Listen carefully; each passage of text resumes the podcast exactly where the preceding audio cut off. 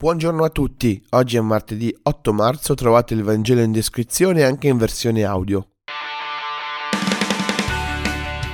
In questa settimana continuiamo a stare dentro il tema delle tentazioni. Le maggiori possibilità di cadere le abbiamo in quei terreni che pensiamo di conoscere bene e su cui smettiamo di vigilare. La tentazione nella preghiera sta nella ripetizione, nella recita sterile di una formula che non riusciamo a sentire nostra. La tentazione nella preghiera è sprecare parole perché dobbiamo in qualche modo convincere Dio. Ma Dio non ha bisogno di essere convinto. Dio sa già le cose di cui abbiamo bisogno prima ancora che gliele chiediamo. La preghiera serve a noi, non a Dio, a riscoprirci figli, per tornare al Padre, per riscoprirci fratelli e sorelle, e riconciliarci col prossimo serve a noi per ascoltare il nostro cuore, per scoprire cosa desidera davvero di fronte alle cose della vita, così che non ci perdiamo in grandi discorsi in cui rischiamo di rimanere bloccati. Il Padre nostro è la preghiera che ci consegna Gesù, l'unica preghiera.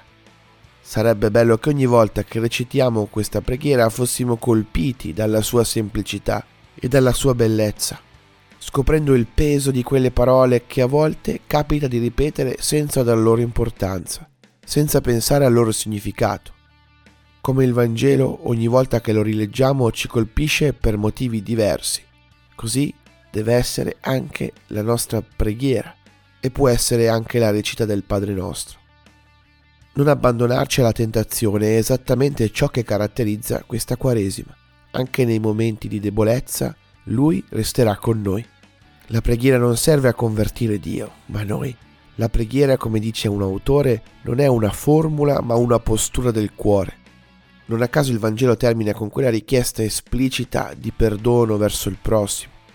Se vogliamo capire se la nostra preghiera è una vera preghiera, verifichiamo la nostra vita davanti alle parole del Padre nostro. Se alle parole corrisponde vita, allora la preghiera è davvero tale. Se no, se troviamo delle resistenze, sappiamo in cosa dobbiamo cambiare. Buona giornata a tutti.